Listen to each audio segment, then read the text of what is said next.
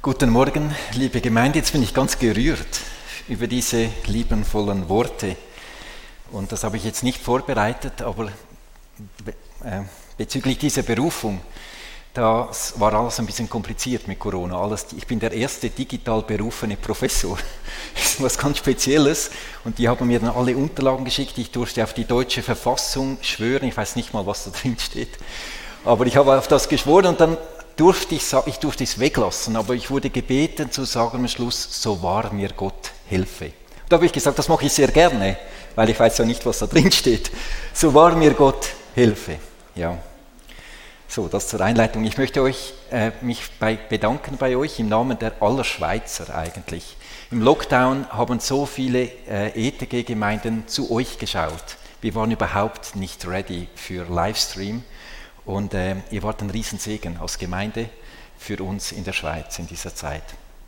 Und äh, herzlichen Dank dafür. Und dann habe ich noch einen anderen Bezug in diese Gemeinde, der ist neu.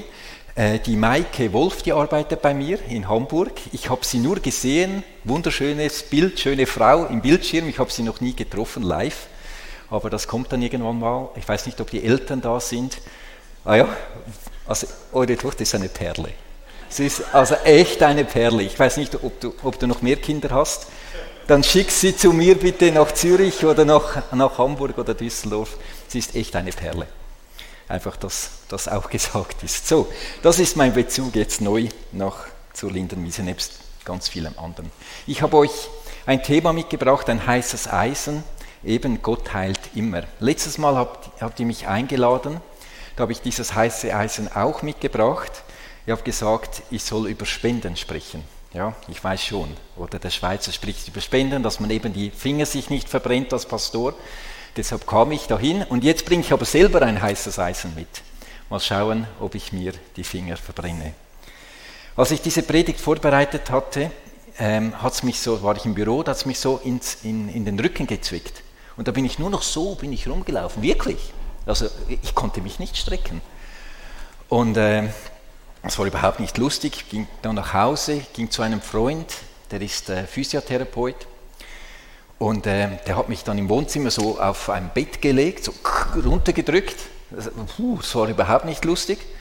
Und dann äh, hat er so 15 Minuten irgendwas an mir rumgedoktert, massiert, was auch immer.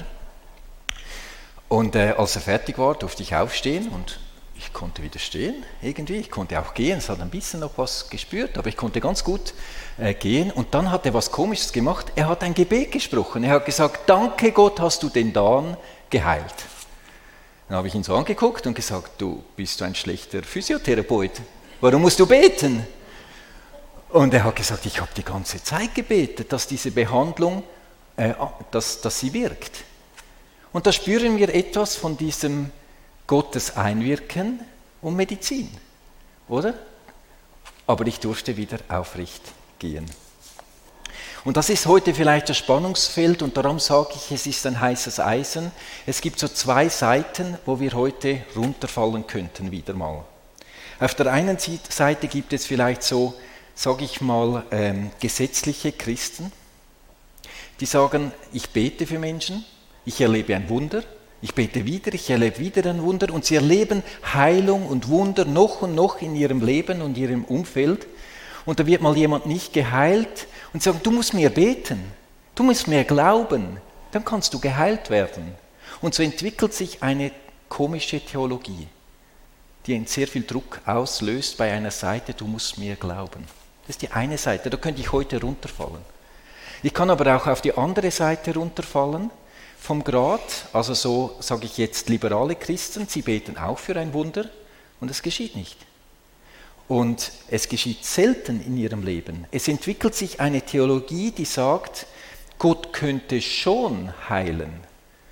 Er macht es wenig, er macht es eigentlich nicht mehr nach der Apostelgeschichte. Er hat uns ja die Medizin geschenkt, die Medizin heilt und so weiter. Ist auch eine Seite, wo wir runterfallen könnten und Probleme mit der biblischen Lehre bekommen. So, und das ist so äh, die Bandbreite, wo wir uns heute bewegen. Deshalb ist es ein heißes Eisen. Und trotzdem sage ich, Gott heilt immer. Aber bitte lass mich das erklären. Der Gründer der Vineyard-Bewegung, John Wimber. Er hatte ja diese Wunder Gottes und die Heilung wieder neu erklärt. Und ich möchte jetzt nicht über ihn sprechen. Ich möchte nur sagen, er hat das wieder gepusht in der äh, freikirchlichen Landschaft. Und er hat geschrieben in seinem Buch, bevor er auf diese Erkenntnis kam, dass er die Dinge tun sollte, die in der Bibel stehen, hat er geschrieben. Und das könnte uns eigentlich ein bisschen betreffen. Gemeindemitglieder, die Erfahrungen mit Geistesgaben machten und anderen davon erzählten, hatte ich nahegelegt, unsere Gemeinde zu verlassen. Ich war nicht bereit, mich auf irgendwelche Gespräche über das übernatürliche Eingreifen des Heiligen Geistes einzulassen. Alle, die für Kranke beteten, hatte ich als Scharlatane bezeichnet, die den Leib Christi zerstören wollen. Menschen mit großen Problemen wie Drogensucht oder Homosexualität konnte ich keine Hilfe anbieten. Ich war stattdessen hart gegen sie und bewirkte nur, dass sie die Gemeinde verließen. Mein Herz hat sich langsam verhärtet und so hatte ich immer mehr das Gespür für die Leitung des Geistes verloren. Und so bin ich schon froh, dass dieser Mann dieses Gefängnis verlassen durfte, dass er Gott nicht mehr einklemmt und klein macht, und dass er dieses Gefängnis verließ. Trotzdem, das Bild, was wir heute vor uns haben, sind zwei Gruppen von Menschen. Die einen sind geheilt worden, sie springen auf, sagen Halleluja, Gott ist groß, und die anderen sind immer noch krank. Und sie sind vielleicht traurig. Es bleibt diese Gratwanderung, aber Gott heilt immer. Lass mich das bitte erklären. Und zu Beginn lese ich den Bibeltext. Es gäbe ganz viele Bibeltexte. Die Bibeltexte sind voll von Heilung, aber ich lese jetzt nur einen aus Apostelgeschichte 14, ab Vers 8. In Lystra lebte ein Mann, der verkrüppelte Füße hatte. Er war von Geburt an gelähmt und hatte noch nie auch nur einen Schritt getan. Dieser Mann war unter den Zuhörern, als Paulus das Evangelium verkündete. Paulus blickte ihn aufmerksam an und als er merkte, dass der Gelähmte Vertrauen oder Glauben, kann man sagen, Vertrauen oder Glauben zu Jesus gefasst hatte und dass er überzeugt war, er könnte geheilt werden, sagte er mit lauter Stimme, Steh auf, stell dich auf deine Füße, richte dich auf. Da sprang der Mann auf und begann umherzugehen. Nun, da war dieser kranke Mann von Geburt an gelähmt. Jetzt hört er diese frohe Botschaft vom Kreuz und er beginnt, es beginnt irgendwas in ihm zu glauben. Er fasst Vertrauen zu diesem Jesus. Und als Paulus diesen Impuls spürte, als er spürte, da ist was, da spricht er dieses Wort aus, steh auf, stell dich auf deine Füße und richte dich, richte dich auf. Bum, Schakala, ein Wunder, oder? Einfach so. Ich meine, das ist nicht Jesus, der das sagt. Es ist nicht Jesus, ist das klar. Das sagt ein Nachfolger von Jesus. Gut, das sagt Paulus. Und dann, was dann geschieht, ist so typisch menschlich in dieser Geschichte. Die Menschen wollen jetzt den Silas und den Paulus zu Göttern machen. Sagen, das geht ja gar nicht. Ein Mensch, das sind keine Menschen, die können das nicht aussprechen. Und sie beginnen zu sagen, das sind die griechischen Götter Zeus und Hermes. Inkarniert, wieder lebendig geworden. Das können ja keine Menschen sein. Ja, und als die Apostel das merken, wehren sie sich sofort und sie sagen im Vers 15, liebe Leute, was macht ihr da? Wir sind doch auch nur Menschen. Menschen wie ihr. Interessant. Ganz normale Menschen. Als wäre es das Normalste auf der Welt, dass Lahme aufspringen, durch dieses Wort von Jesus geheilt werden. Also mal ehrlich, irritiert das euch nicht? Also mich irritiert so Sachen. Das ist ja nicht Jesus, der das sagte. Wer kennt Todd White? Ich nehme mal an, einige kennen Todd White. Ähm, also wenn ich dem zuhöre, denke ich auch, das ist ja nicht ganz normal, der Typ, oder? Also ich höre seine Podcasts manchmal. Und er kann nicht anders, als für Leute zu beten. Ich sage dir, wenn du neben dem im Flieger sitzt, dann kann ich dir garantieren, du weißt nachher, wer Jesus ist. Er hat dir das Evangelium erklärt. Keine Frage. Und wenn du krank bist, hat er für dich gebetet. Und er erlebt Wunder um Wunder. die er erzählt. Ich möchte euch jetzt kurz einen Trailer zeigen aus diesem Film Christ in You. Da gibt es Interviews von Bill Johnson, von äh, Heidi Baker, Todd White, Randy Clark und so weiter. Einfach Leute, die ganz praktisch Dinge tun, die sie in der Bibel lesen. Und äh, das schauen wir uns kurz miteinander an. So, könnt ihr selbst anschauen, den Film. Ähm, spielt auch in der Schweiz, ist nicht nur so Hokuspokus Amerika. Ja? Einfach so zum Sagen. Ähm, diesen Leuten geht es wirklich um Jesus. Und das sind nicht Superheiler oder ähm, Superhelden oder was auch immer. Für sie ist einfach ganz normal das Wunder zum Leben als Christ gehören. Sie reihen sich ein wie Paulus und sagen, du, wir sind ganz normale Menschen, Menschen wie ihr ganz normale Menschen. Und dann verkünden sie diese frohmachende Botschaft vom Evangelium von Jesus. Sie verkünden die Botschaft der Sündenvergebung. Sie verkünden die Botschaft der Wiederherstellung, der Heilung. Und ich bin auch so unterwegs. Ich bete einfach für Menschen. Ich denke an eine Frau, die kurz vor dem Gottesdienst an mir so vorüberzischte, kurz anhalte, äh, anhielt und sagte, ich muss nach Hause, ich habe so Migränen. Und sagt sie so, oder betest du für mich? So leicht spaßhaft. Und ich habe gesagt, natürlich bete ich für dich. Wir haben ein kurzes Gebet gesprochen, die Hände aufgelegt. Sie schaut mich mit großen Augen an, hat gar nichts gesagt, ging gleich wieder in den Gottesdienst rein. Ein Wunder, instant. Und ich muss das nicht groß an die Glocke erhalten. Es ist einfach normal, dass wir für Menschen beten. Wenn ich für Menschen bete, manchmal geschieht etwas, weil es Gott bewirkt. Wenn ich nicht bete, geschieht nichts. Verstehst du?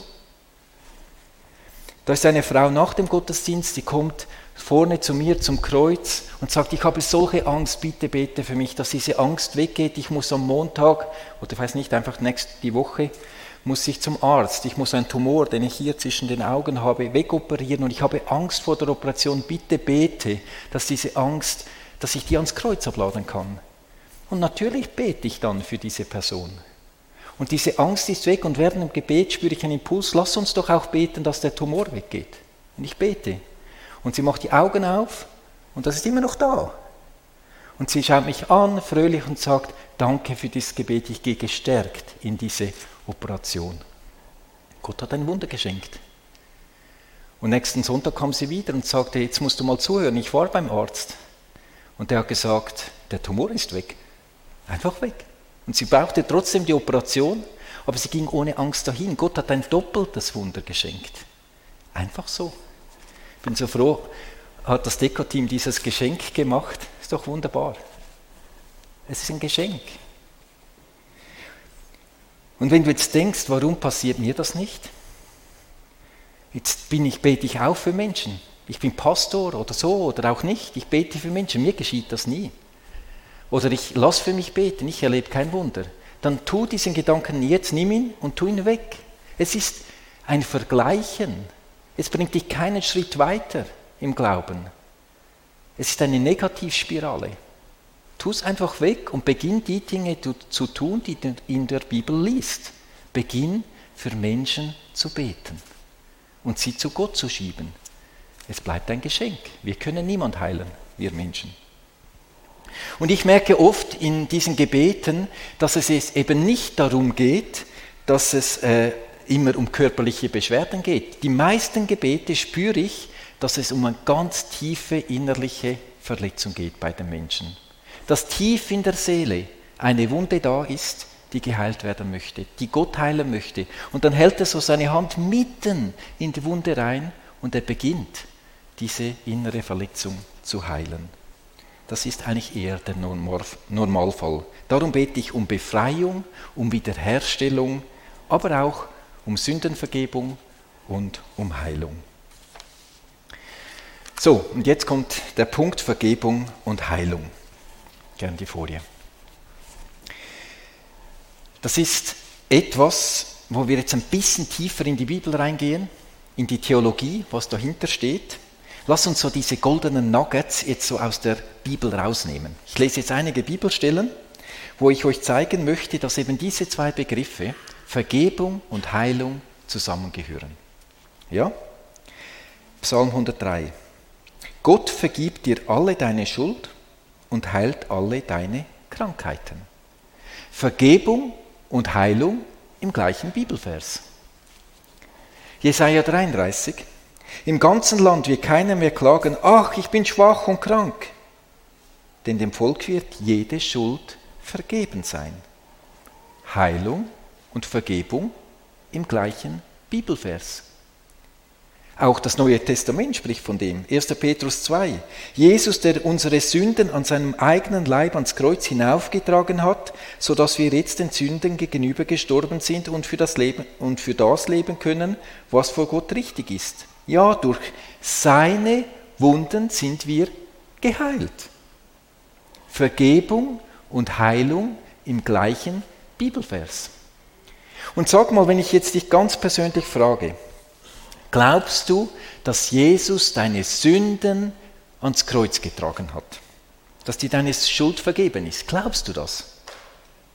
Ja, wenn ich euch so ansehe, ich denke, die meisten glauben das. Haben wir doch da vorne bezeugt wahrscheinlich bei der Taufe, wir glauben an die Sündenvergebung.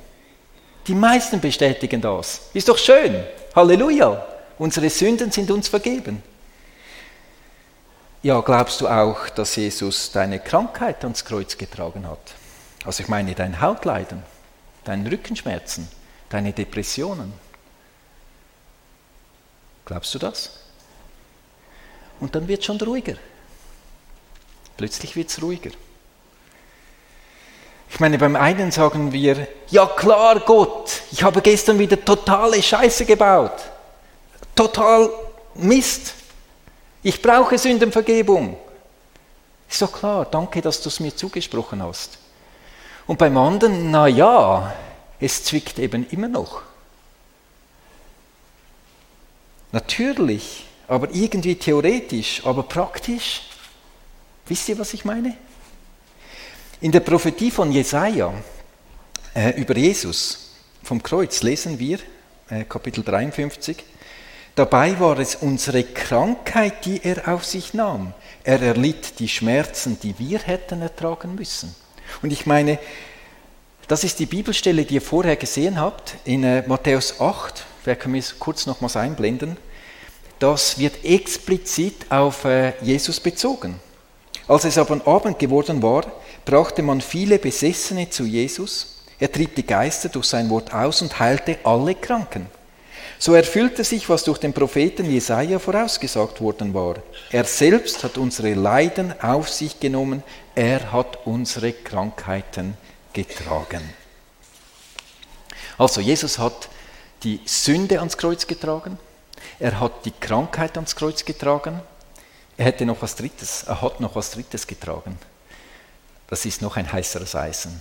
Er hat die Flüche ans Kreuz getragen die Flüche, die über unserem Leben stehen, das predige ich vielleicht auch mal, wenn ihr mich noch traut einzuladen, je nachdem. Das ist noch ein heißeres Eisen.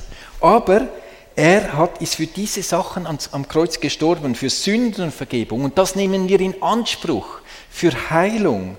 Das umschiffen wir oft und machen es zum heißen Eisen. Und über Flüche sprechen wir schon gar nicht. Ja.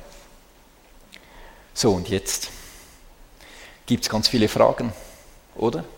Ich habe ganz wenige Antworten, aber drei Fragen möchte ich stellen und sie auch beantworten und vieles bleibt auch offen bei diesem Thema.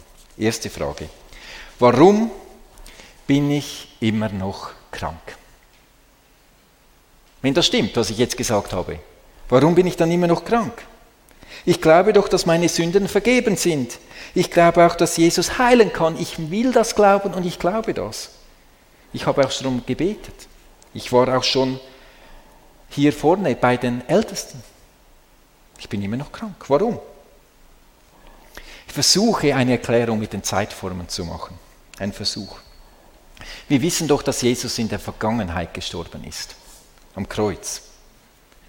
Da hat er die ganze Sünde der Menschheit auf sich genommen. Auch das, was du morgen noch tun wirst.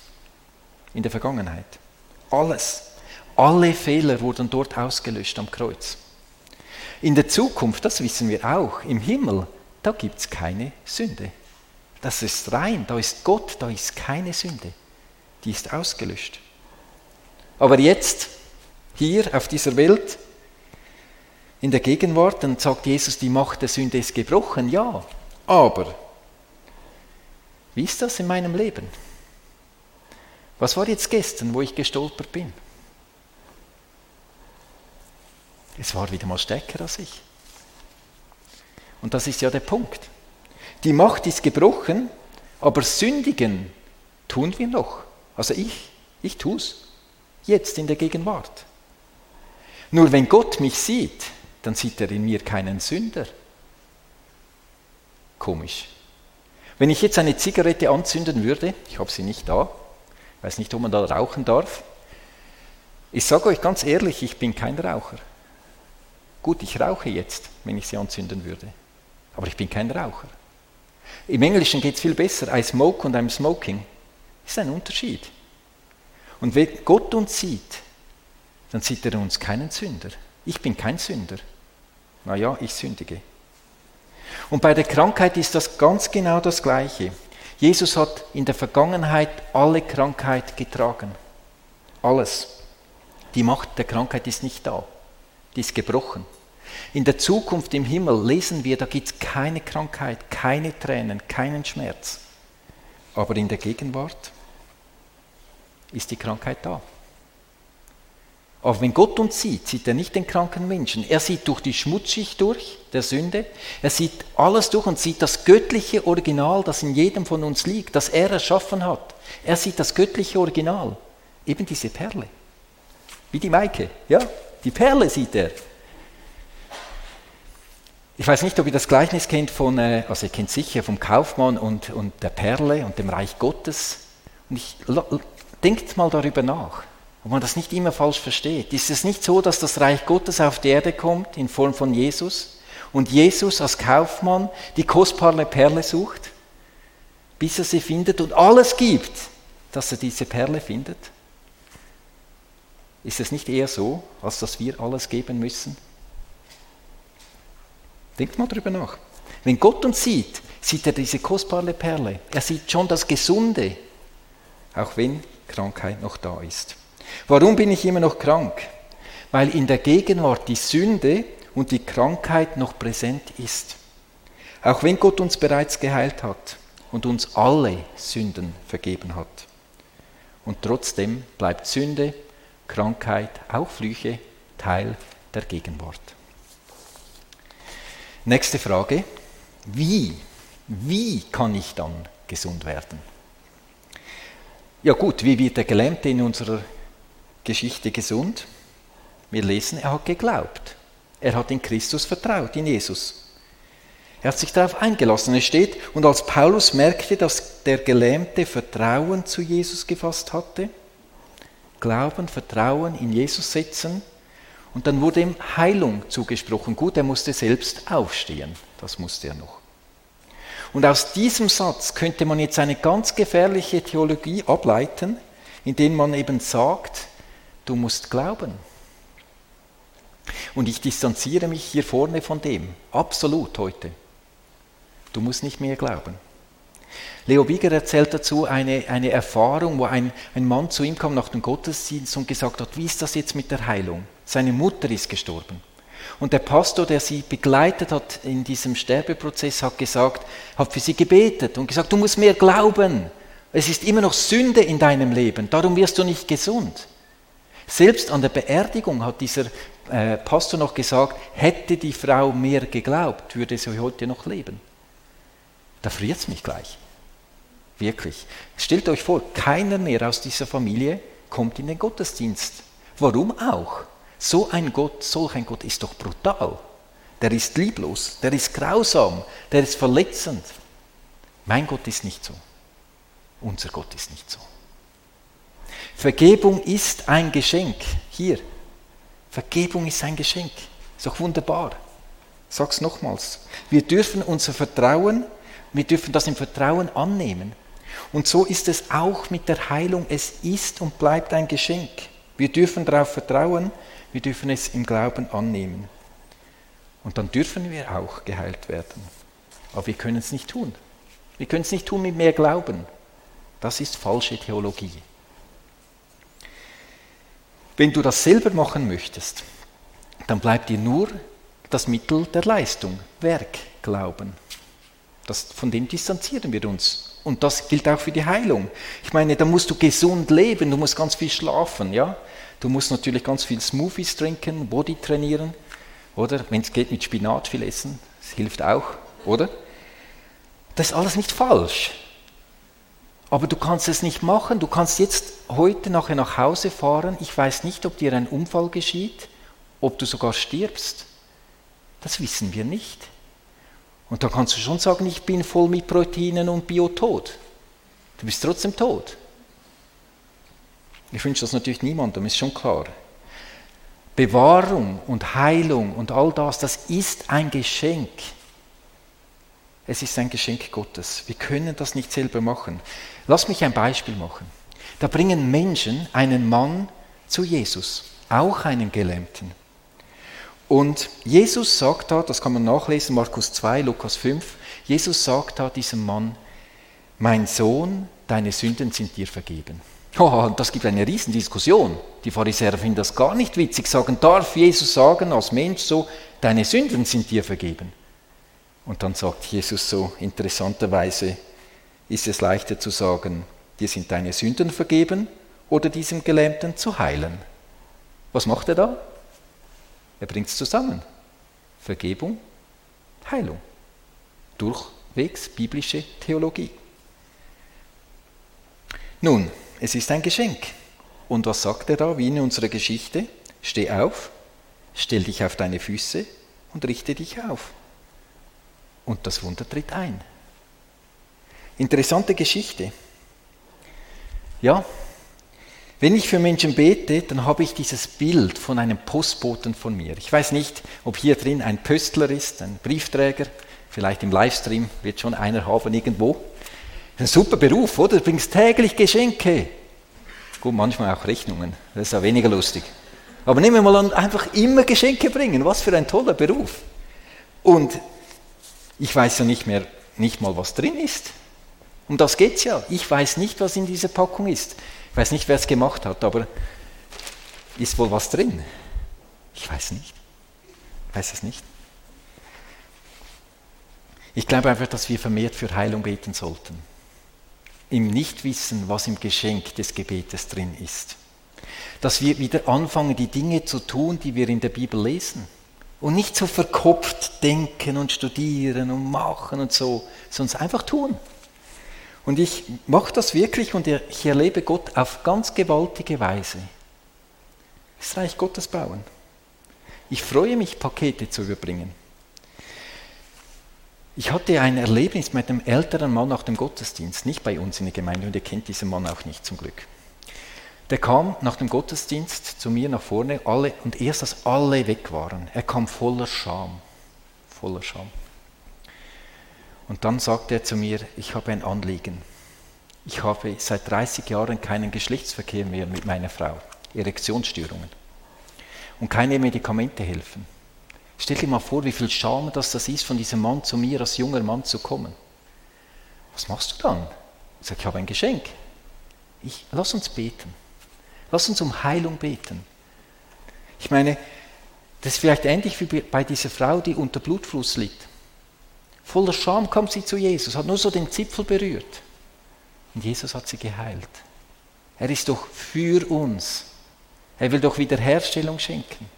So ist doch unser Gott. Wie werde ich dann gesund? Nicht durch eigene Leistung, indem einfach ich das Geschenk annehme. Nicht mehr glauben, nicht mehr tun, einfach annehmen, aufmachen, schauen, was drin ist. Manchmal direkte Heilung, manchmal Ermutigung.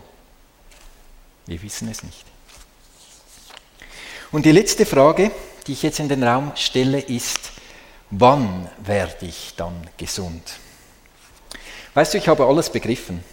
Vergebung und Heilung gehören zusammen. Check. Ja? Ich weiß, es ist ein Geschenk. Check. Ich kann es nur annehmen. Check. Ich kann nichts tun. Check. Ich habe es begriffen. Ich nehme es an. Aber ich werde trotzdem nicht gesund. Das Heilungswunder tritt noch nicht ein. Wann werde ich dann gesund? In der Sterbebegleitung meines Papis ähm, sind, uns, sind wir konfrontiert worden mit Menschen, die uns so Wunderstäbe angeboten haben, die Heilungsstäbe. Und ich meine, das ist sowas von gemein. Da erwischt dich sowas in einer Phase, wo du betest und ringst um ein Heilungswunder und dünnhäutig bist und denkst, könnte Gott vielleicht so heilen durch diese esoterische Geschichte. Und ich bin so froh, dass wir das nicht gemacht haben. Wem hätten wir die Ehre gegeben, wenn mein Papa geheilt worden wäre? Den Esoterikern oder Gott? Weißt du, mein Papi wurde geheilt. Nicht hier auf Erden. Er ist gestorben, um zu leben. Er wurde geheilt. Ich glaube, dass Gott immer heilt. Verstehst du, wie ich das meine? Ich glaube, dass Gott immer heilt. Mein Papa ist gestorben, um zu leben. Mit 56 Jahren, früh gestorben, um lange zu leben. Ja. In der irischen Erweckungsbewegung, also die, der Start der Puritaner, Pietisten, Quäker und so weiter, da kamen die kranken Menschen auch zu den Priestern. Und die Priester haben damals für sie gebetet. Sie haben auch konkret für Heilung gebetet. Und ich meine so Gebete mit Erwartung, oder? Nicht mit Vorbehalt. Und Menschen wurden, viele Menschen wurden da geheilt. Viele Menschen. Und wenn sie geheilt wurden, sind sie mit Dank erfüllt und sie gehen nach Hause, loben Gott, sie fallen in den Lobpreis. Du kannst gar nicht anders. Ja?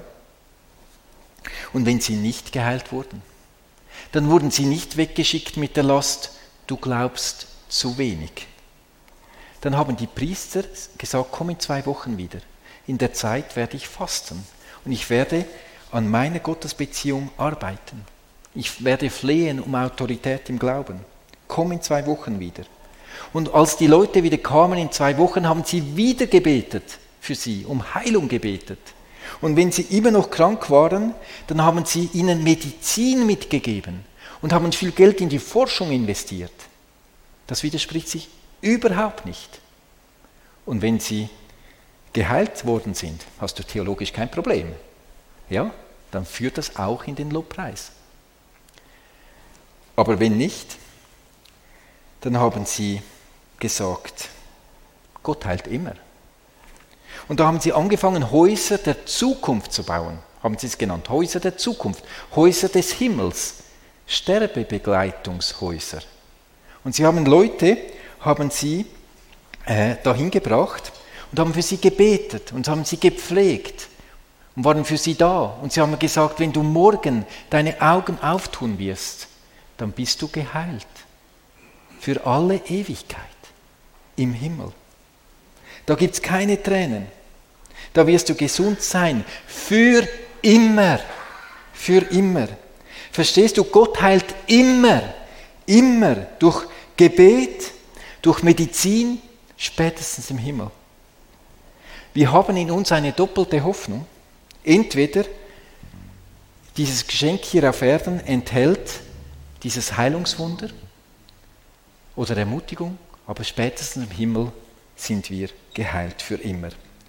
Und dieser Paulus, der mit Autorität dem Lahmen als Postbote gesagt hat, Steh auf, stell dich auf deine Füße, richte dich auf. Der gleiche Petrus sagt auch im Philipperbrief 1, ich weiß, dass am Ende von allem, was ich jetzt durchmache, meine Rettung stehen wird dass die Größe Christi bei allem sichtbar wird, was mit mir geschieht, ob ich nun am Leben bleibe oder ob ich sterbe.